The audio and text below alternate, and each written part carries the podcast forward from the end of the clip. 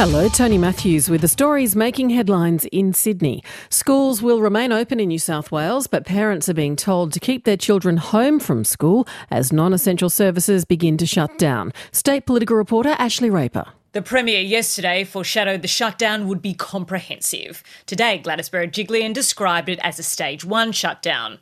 Pubs, clubs, nightclubs, and gyms will be forced to close, while restaurants and cafes will be restricted to takeaway and home delivery.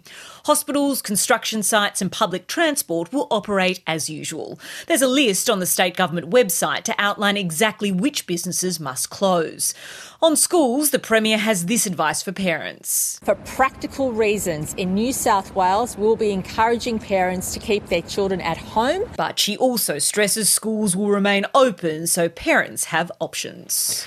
Another 136 people have been diagnosed with COVID 19 in New South Wales. Glenn Moray reports. The number of people confirmed to have coronavirus in the state is now at 669, a jump of more than 130 people in just 24 hours. Most of the cases are being acquired overseas, but as Chief Health Officer Dr. Kerry Chant says, numerous people are also catching the virus here in Australia. We have 65 locally acquired cases. There's also around 10 people in an intensive care unit. So far, six people with coronavirus have died in New South Wales. Regional Express Airlines has announced it's ceasing passenger flights in all states except Queensland. Rex says operations will cease with effect from the 6th of April unless the federal and state governments are able to underwrite services.